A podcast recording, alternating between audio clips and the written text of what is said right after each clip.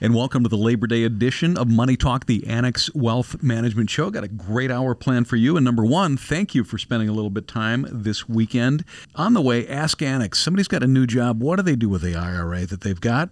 Somebody skipped a couple of estimated tax payments, a little worried about an encounter with the IRS. Going to talk about that. And then a question Does saving too much increase Medicare premiums? Also, the Annex Wealth Management portfolio analysis. We talk a lot about it, but what exactly happens? That and a whole lot more coming up on this show. I'm Danny Clayton. Dave Spano will join us shortly. Derek Felsky is our Chief Investment Officer at Annex Wealth Management.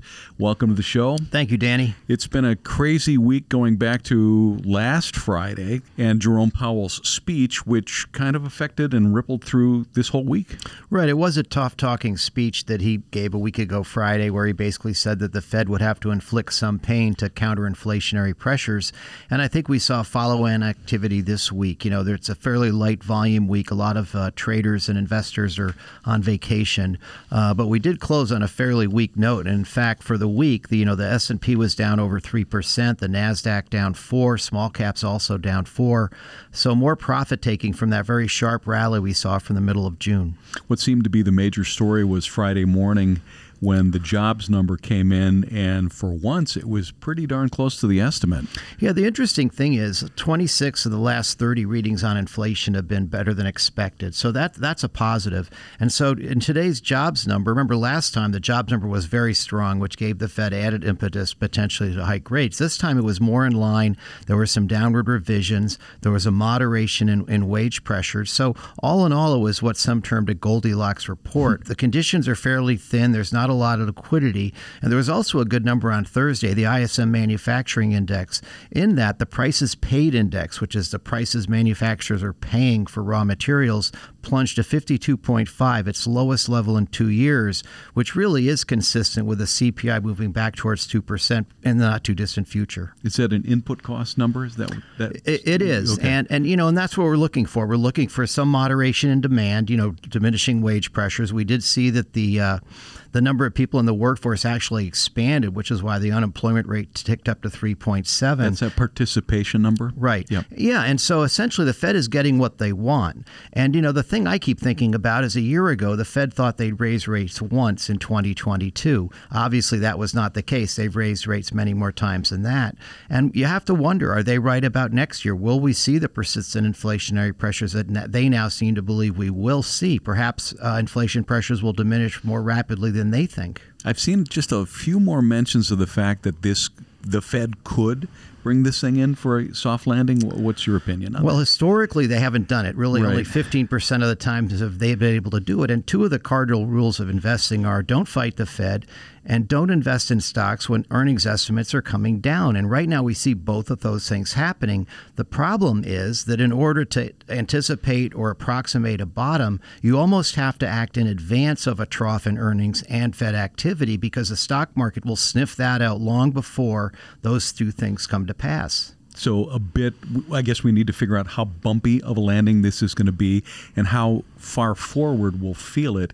Is still the feeling that 2023 really is going to be quite a year and, and one that we could see a recession? I think there is a possibility we could see a recession in 2023. The question is the magnitude. I mean, right now, the United States is in a much better place than Europe is. We hear constantly about natural gas prices, a very uh, difficult winter there, winter there with inflationary pressures much more severe than we face here, which is why when I look at our portfolios and when we meet as an investment committee every Tuesday, we're talking about balance. You know, we're about average in terms of our allocation to equities, uh, our fixed income income allocation is modestly underweight. We're looking to add duration there. In other words, expecting that long term rates will eventually start to roll over and go lower. Uh, but we're not prepared yet to go overweight in equities versus our targets there are 11 sectors. Um, any of them performing better? It looked like energy was going well for a while, but then kind of got knocked around. Well, energy has done done well all year, and in fact, energy dominates the free cash flow yield statistics. They've they've been able to add a, a considerable amount to earnings uh, on the total S and P. In fact, without earnings, with earnings from the energy sector, we would have actually had down earnings last quarter in the S and P 500, which many strategists don't seem to indicate. So I would think that the next major thing that we're going to be watching is when the Fed meets and that does happen in September. They took August off. 50 basis points, 75 basis points? Nobody really knows. Is there any indication? Well, this most recent jobs number might suggest they could go 50, but I think many people think they will go 75 again and then perhaps say, hey, you know, we're making a little bit of progress of inflation. Let's watch the data. Let's see how persistent these inflationary pressures are, particularly as it applies to rent and wage growth. And then the other thing is that, you know, we're looking at technical levels. We're around the 3900 level on the S&P. Some say there's support between there and 3850, which would be a retracement of the advance uh, that would still constitute a healthy market. So again, a balanced portfolio makes sense. Take a look at what you own. Make sure you're not over the skis in any particular sector and be patient because this may take a little time. Derek Felsky, Chief Investment Officer, thank you. You're very welcome. Money Talk, the Annex Wealth Management Show. We're going to be right back. 620 WTMJ. We're back. Hey, folks, put the power of Annex Wealth Management to work for you. We build plans that factor your entire investment, retirement, and tax plan. Can help answer those questions like how am I doing and what am I missing? I think that might be the most important thing. I'm Danny Clayton, Derek Felsky, our Chief Investment Officer, Annex Wealth Management. Now joining us, Dave Spano, President and CEO, Annex Wealth Management. Welcome to September. Yeah, that's for sure. And September is uh, a, a, month that certainly has a lot of volatility in it. And particularly this year, there's so many moving parts, obviously, with an election in front of us. And most importantly, there is an old axiom that says, don't fight the Fed and that's why all eyes have been on that. And right now, this is not just a Fed making a move, this is a significant change in what they've been doing, moving from quantitative easing to quantitative tightening. And before we get too deep into that, let's just have a review of what that means. Well, essentially, quantitative easing was the Fed uh, using their balance sheet to buy buy up Treasury bonds and mortgage-backed securities in order to uh, lower interest rates and also provide liquidity to the financial markets. And many people thought that that, of course, was a positive for the financial markets because it in, did inject liquidity. Um, so you would obviously think that if quantitative tightening, which essentially is the reverse, that would that would be a negative at the the margin. And the way the Fed's going to do it is they're not necessarily going to sell their Treasury holdings or their mortgage backed security holdings. What they're going to do is allow those that are expiring to run off, which essentially will reduce the reserves in the banking system. Right. And so think about this, folks. This has really been going on for more than a decade where they were the biggest buyer in the room for fixed income and they went out and bought all kinds of bonds and ran their balance sheet, right, and what they own up to more than 8 $8 trillion. And as Derek just explained, they're going to let that run off. And so that is taking money out of the system. At the same time, they're going to continue to raise rates until they think that they've got inflation at least in check. So both of those things are sea changes in what we've seen for a significant amount of time. And why do I bring that up? Because over the last decade or so, when we've had quantitative easing, it was always the buy the dip crowd has always been dominating, and that may be a change. Right. They called that the Fed put. And as you mentioned a few weeks ago, I think you said the Fed put was kaput. And, and by that, I mean that, you know, in, in, during periods when we saw dislocations in the stock market, you know, a, a bear market, if you will, during uh, 2018 or close to a bear market in 2018 and again in 2020, the Fed stepped up and provided liquidity. But in this environment, that's less likely, which is one of the reasons why we've thought as an investment Committee for some time that the recovery we're likely to see this time will be more of a U shaped recovery, frustrating for short term traders, but for long term investors, that really shouldn't alter your thinking. Right. And so, what do you do in your portfolio? Obviously, you can do some defensive investments. And of course, think about companies that are going to pay a dividend while you get paid to wait. And that's why we're going to have to see how this goes. And does the Fed actually get inflation under control? And into 2023, does it cause a recession? And really, the concern by everybody is the Fed is raising rates on purpose to slow down the economy on purpose. And when they do that, can they slow it down to a point that inflation comes down, but we don't get a recession? And that is obviously a concern because recessions and bear markets have been tied together. So Derek, here's my question to you is with all of that backdrop, you know, what do people do in an asset allocated portfolio? This is just just assume a 60 40 portfolio, and all 60 40s are not created equally. Well, the thinking is that the, the stock market will probably start to rally in front of the last Fed rate hike. So, as the Fed gets closer and closer to potentially pausing and, and letting the data determine what, what they're going to do going forward, the stock market will probably have rallied. So, when I think about how to allocate assets, I think about dollar cost averaging over a number of months, you know, as we get into 2023. I also think about areas of the market that are less vulnerable to downside earning revisions, like in healthcare and consumer staples staples. I would caution people consumer staple stocks, generally speaking, are fairly expensive given their growth rates. And let me just jump in real quickly and just in 15 seconds. Consumer staples are what? Consumer staples are companies that basically are recession resistant. Things like Procter and Gamble. You know, people buy toothpaste and soap regardless of economic conditions. Uh, Altria, people will smoke regardless of economic conditions, and so on. And then in healthcare, you know, we've got a lot of pent up demand during COVID for procedures that are that are optional. People were tr- were scared of going to the hospital. In addition, we're seeing now that we're starting to require vaccines again, so that should also boost demand for healthcare products. Derek Felsky. We also have Dave Spano. We're going to continue this discussion towards the end of the show. Stick around for that. Folks, don't go it alone. Team up with Annex Wealth Management as a fee only fiduciary. Get things going. Visit our website. Click that Get Started button, annexwealth.com. Family cottages, cabins, or Dave, if you're listening to the UP, what do you call them? Those are called camps. Those are camps. They are special. What happens when you need to transition your property? That's up next. This is Money Talk, the Annex Wealth Management Show. We're going to be right back. 620 WTMJ. Know the difference with Annex Wealth Management? It's September. Days getting shorter, football season, pumpkin spice, everything is here. And for many who are listening and heading out in the fall, going to the family cottage or lake house or cabin, those places are near and dear to us.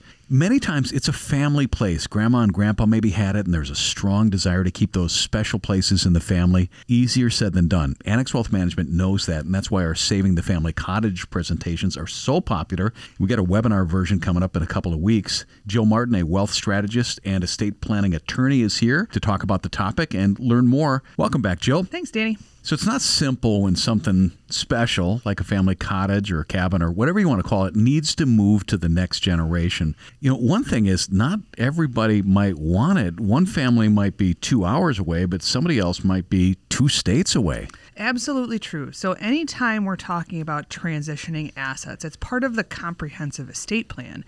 But a lot of care needs to be taken for exactly those types of reasons about who should get it, right? The typical estate plan is, says, I have three kids and I'm going to leave everything to my three kids, right?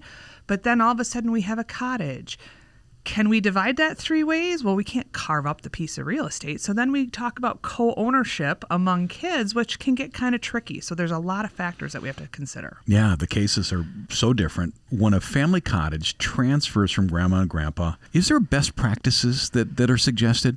Well, I don't know if there's best practices, but there's a lot of different ways to do it, right? So we're talking about do we start transitioning it while grandma and grandpa are still alive?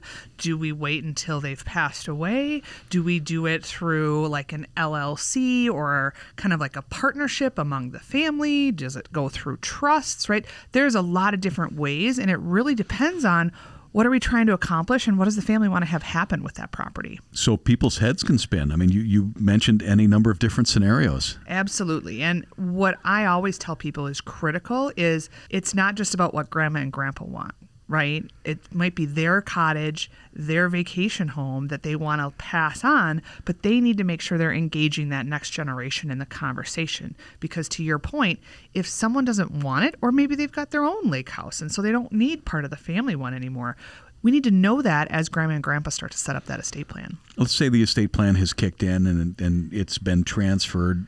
Family cottages, summer homes require maintenance. That requires money that's part of the plan. That gets needs to get divvied up. It really does. And that's where having a good structure comes into play. So, a lot of times we see family members do this through an LLC or a partnership type situation.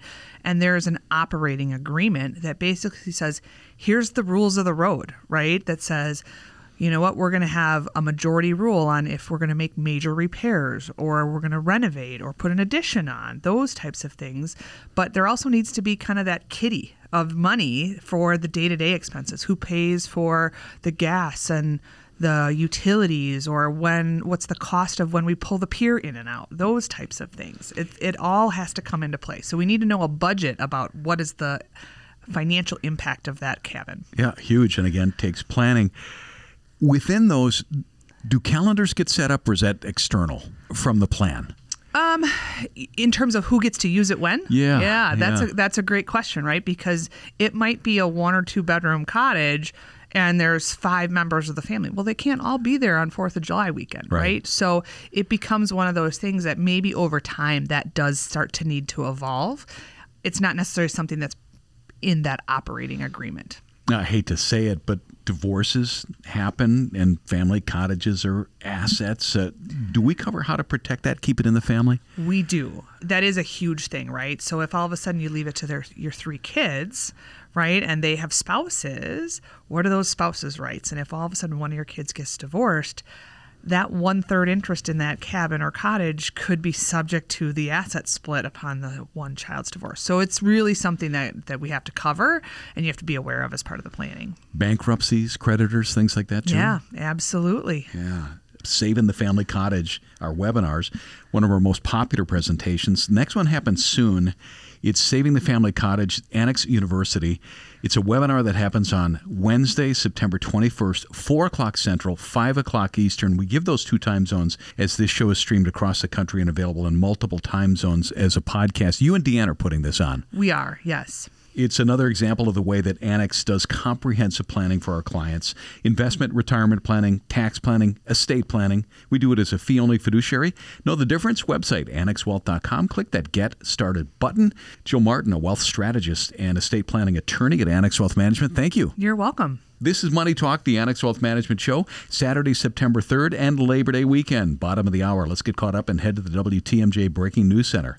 We're back, and it's time in the show to get to Ask Annex. Head to our website, look for the Ask button, put a question in. You can be anonymous if you like. You can leave us your name. Everybody gets a reply, no matter what. Sarah Kyle's a wealth manager at Annex Wealth Management. She joins us for Ask Annex. Hey, Sarah. Hey, Danny. Randy Winkler, CFP and a wealth manager at Annex Wealth Management, back for Ask Annex. Welcome to you. Thanks, Danny. First one is anonymous. I'm 45 and behind on retirement. For the past two and a half years, I had a job that didn't offer a 401k, so I contributed to a traditional IRA. Just started a new job with a big raise. New job offers a 401k with no match. I plan to contribute 15% and max out my HSA as well. My question is should I just leave the traditional IRA alone? Should I roll it into a 401k? Well, first off, congratulations on the raise. That's good news. I think the decision here between the 401k having both of the accounts or having a 401k and the IRA is if you're looking for simplicity or, say, completeness. So if you roll the IRA into the 401k, you have one account. It's just one to keep track of, but you will have limited investment options. You're probably not going to have active management. Now, if you leave it in the IRA, you're going to have a much larger universe of investments to choose from, even to build around some of the weaknesses of the 401k you know you can manage it yourself or hire somebody to manage it for you to give options and take advantage of the volatility in the market so i think it really comes down to what's most important to you do you want to have the most options and the most complete investment picture or do you want it to be simple Next one up is from Tom. Why has the month of September historically been poor for stocks? Ah, the September effect. Well, there's several theories for possible explanations on the market's poor performance in September. Many mutual funds end their fiscal year in September, so fund managers on average are typically selling their losing positions before the end of the year. Another reason could be that mutual funds cash in their holdings to harvest some tax losses. And lastly, once the fall season begins, those vacationing investors return to work and they exit the positions that they had planned on selling. It's Ask Annex. Got a question for us? You head to our website, look for the Ask button. Next one is anonymous. Please settle an argument. I have both a 401k and an IRA. How similar should they be in composition? Like 30% bonds, 23% large cap, 24% international, etc., etc. for both? I like this question because there's a number of different ways you can go with it. But I think first of all, you start out with what's your goal and what's your risk tolerance. And then I would look to the 401k first because, as we mentioned earlier, there are limited options. So let's say, for example, that you don't have a good bond fund. Well, you wouldn't pick a lousy bond fund just to give you a good allocation. In the IRA, you have a much larger universe of investments to choose from. You could build around the weaknesses of the 401k. So you might end up with a slightly different allocation, uh, but I would start with the mix that you have and your risk tolerance. And then if I was going to lean one way or another in terms of being more aggressive or conservative, I'd be more aggressive in the 401k because you're contributing every paycheck, taking advantage of the volatility in the market. But you don't want to be going into bad investments just because you want a nice allocation. Next up on Ask Annex, another anonymous one. It's both Ask Annex and the confession booth. As someone who is self employed, if I forgot to make an estimated payment for the first two quarters, will I be penalized if I pay all of my tax liability in the last two quarters? I've answered a similar question in a previous segment, but as you know, we have a pay as you go system here, and the IRS expects to receive the taxes owed quarterly as income is received. If you forget to make estimated tax payments, you might owe penalties and are wise to get back on track with a larger estimated payments in subsequent quarters. Another common strategy is for you to make extra withholdings from your paycheck and also from IRA distributions if you are taking them. Withholdings are treated by the IRS IRS as receiving equally throughout the entire year. So if a taxpayer has opportunity to withhold more from their paycheck or IRA distributions, the withholding will satisfy previous quarter underpayments. Okay, our last one on Ask Annex is also anonymous. Uh, I read that if I save too much in a tax deferred retirement account, I'll pay more for Medicare premiums in retirement. I save and invest a lot. Is this true? No, it's not, but I think I know what they're getting at. So you don't get charged higher Medicare premiums by the size of the account, but on the size of the withdrawal.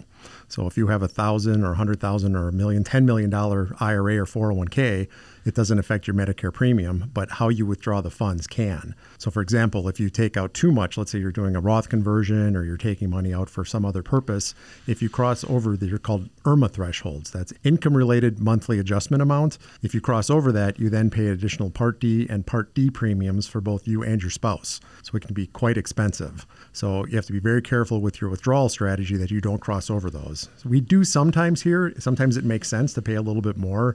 We don't want to, but if it makes sense for a tax strategy, maybe down the road we're going to be better off. But for the most part, we want to make sure we don't cross over those numbers.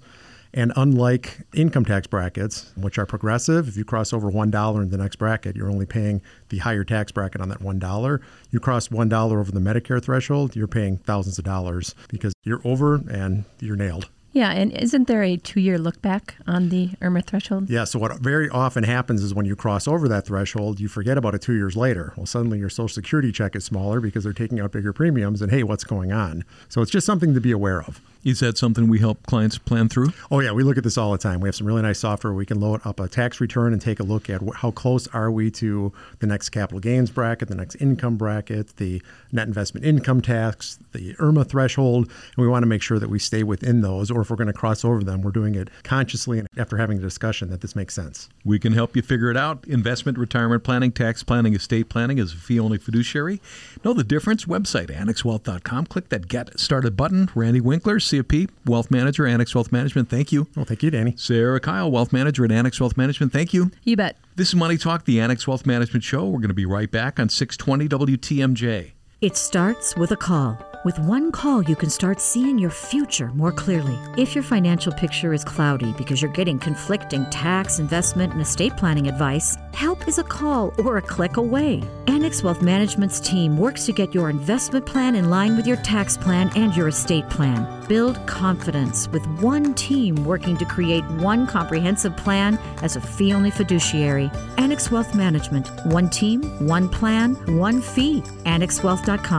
Know the difference with Annex Wealth Management? When Dave Spano says, Know what you own, we don't want you to think it's just a marketing phrase. To help explain what that means, I'm joined by Eric Strom, CFP and Manager Financial Planning, Annex Wealth Management. Welcome back. Thank you, Danny. So, Eric, when we invite people to click that Get Started button at Annex Wealth Management, that puts a few things into motion. A wealth manager will establish contact talk things over, learn more about the person or persons involved, and then work to gather statements that the team will use for analysis. What is it that's needed at that point? What's needed are those statements that you mentioned. So, statements for all investment accounts. 401ks, IRAs, brokerage accounts, Roth IRAs, and the list goes on and on. And once the team has that, what is the process? It's really organize and analyze. So, first of all, what types of investments are we talking about? Do you have exchange traded funds, mutual funds, individual securities, stocks, and bonds? And then, how are all of those investments working together to create the overall portfolio? As we pore through the data, what kinds of things pop out to the team? You know, many things pop up. I'll give you one example. Sometimes we see over diversification. So we always hear, Danny, diversification is a good thing, right? However, sometimes people are over diversified, meaning they have overlapping similar funds. And when that happens, and each of these funds have slightly different strategies, not only is it hard to get your arms around what we're working with, but it can become hard to have an intentional system and strategy when you have all of these overlapping styles of investments. I'm going to guess it's not uncommon for people to have multiple IRAs or even investment accounts. How do you sort those things out? Yeah, so it's the mishmash that we always talk about, right?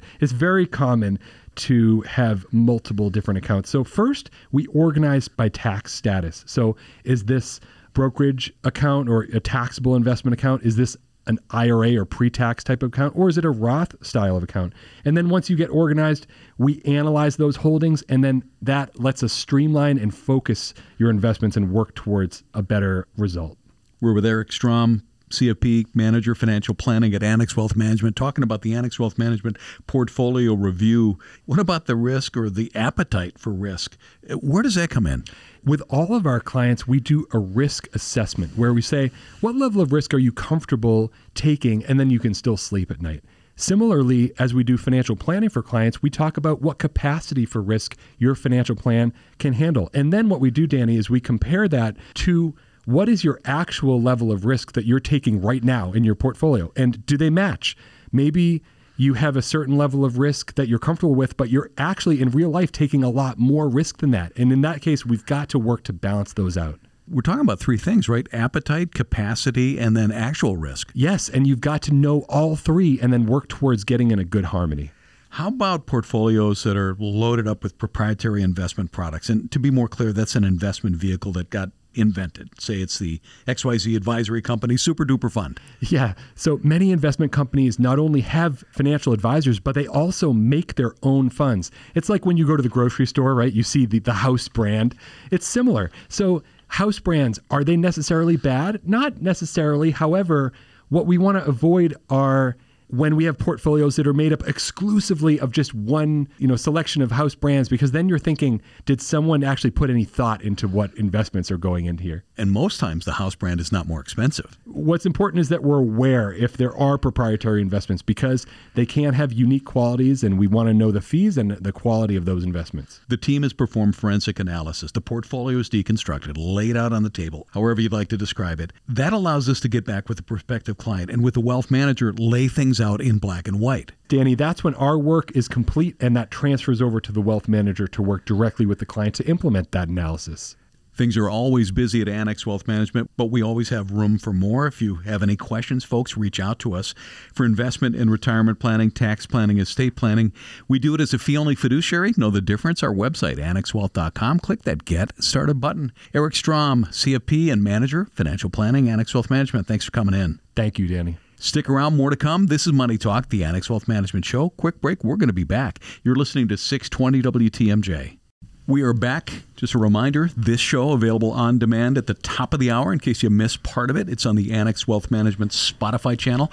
Axiom is our free weekly newsletter. If you head to our website, you can sign up for that. Don't have to be a client for that. We're also on social media. We're on LinkedIn, Facebook, Instagram, and YouTube. YouTube with the Annex Wealth Management YouTube channel, over 1,500 videos, all produced by Annex Wealth Management, highly searchable, lots of great learning topics. Derek Felsky, our Chief Investment Officer in the studio. Dave Spano is President, CEO, Annex Wealth Management. Yeah, thanks, Danny. You know, uh, off air, uh, Derek and I were just having a conversation about really what we've seen in the past. If you look at how markets have reacted going into a midterm election, it's been pretty significant, and you have a lot of data you've put together, Derek. So far this year, it's more or less following the pattern. You start off strong, you go into the summer months, some doldrums, and then the markets start to rally in anticipation of an outcome. That tends to happen in October, and that kind of tag teams with what I said earlier about dollar cost averaging over the next three or four months. If you got cash on the sidelines, you don't need to go all in, uh, but to just gradually increase your exposure exposure to equities as the Fed moves through this tightening cycle,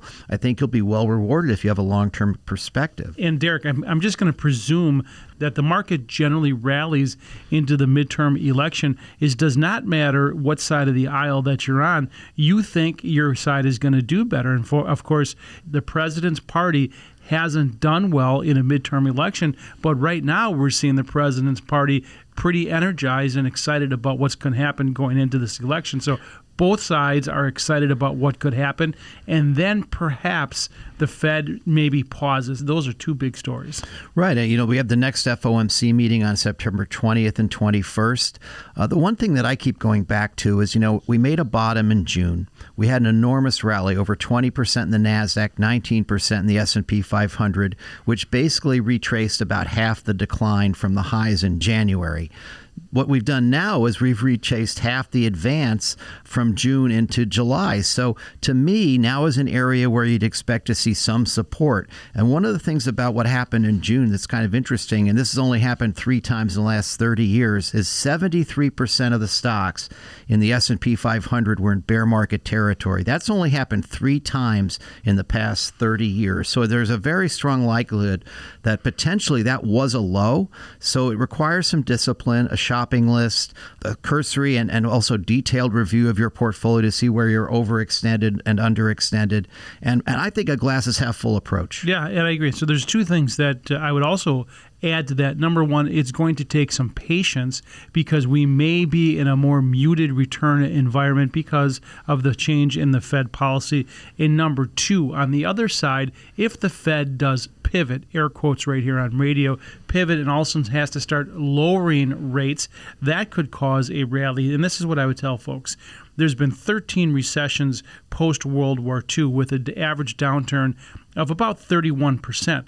Here's the good news the average return post that or, or, the recovery has been over 200%. So patience, making sure that you're positioned correctly is all part of that. And that's the reason why going through that portfolio, Derek, is so important to make sure that you're that your asset allocated in the correct areas. Yeah, and the other thing I was talking with Todd Voigt, our chief investment strategist, you know, he was pointing out in the fixed income markets, I mean, let's face it, you know, the Fed is raising rates, but that's not necessarily a bad thing because now a CD is yielding north of 3%. You can get north of 5 6% in corporate bonds. And as inflation begins to moderate to levels below that you can actually earn a real return in your bond holdings which is the first time that's been true for quite some time. And i just want to get to one concept that was talked about for a long time and that was called financial repression. That term was thrown around for a long time. What does that mean? Well that basically means that the fed was deliberately holding interest rates down which was really killing savers you know retirees who live on a on a fixed income portfolio they were seeing their the yield on their investments decline and for new money, and as a result, they weren't even earning the rate of inflation, and that was repressing their ability from a financial perspective. And so, Danny, so now you go through that and go, there is an opportunity set that we haven't seen in a long time. You know, obviously, Derek and I have been doing this coming up on four decades, and we've seen a lot of these pullbacks, but we've also seen opportunities. And we want people who are listening to us today to understand there is an opportunity set going forward. And so that is the reason why a fee only fiduciary is so important the adjustments that people would make now in a portfolio with the help of Annex Wealth Management, is this more for the rest of this year, or is it into next year when we think things are going to be a whole lot bumpier? Yeah, no, we think it's both. It's, both. So obviously, it's positioning as we head into the end of this year and into next year and beyond, Danny, because it starts and ends with the financial plan. There's going to be stops and starts. But if your financial plan says that, for example, you're going to be fine in three and four and five years when you're ready to retire, or if you are in retirement, that your money is going to last, that is really the end goal. Derek Felsky, Chief Investment Officer, Annex Wealth Management. Thanks for joining us. You're welcome, Danny. Dave Spano, President CEO, Annex Wealth Management. Thanks to you. Thank you, Danny. Good show today. Ladies and gentlemen, don't sit still. We're into September. Throughout this show, we've given you any number of reasons to work with a fee only fiduciary. Take a couple of minutes, fill out that contact form on our website with the Get Started button. They work together. Let's talk next week. And we'll see you back here next Saturday, 10 o'clock. This Money Talk, the Annex Wealth Management Show, 620 WTMJ.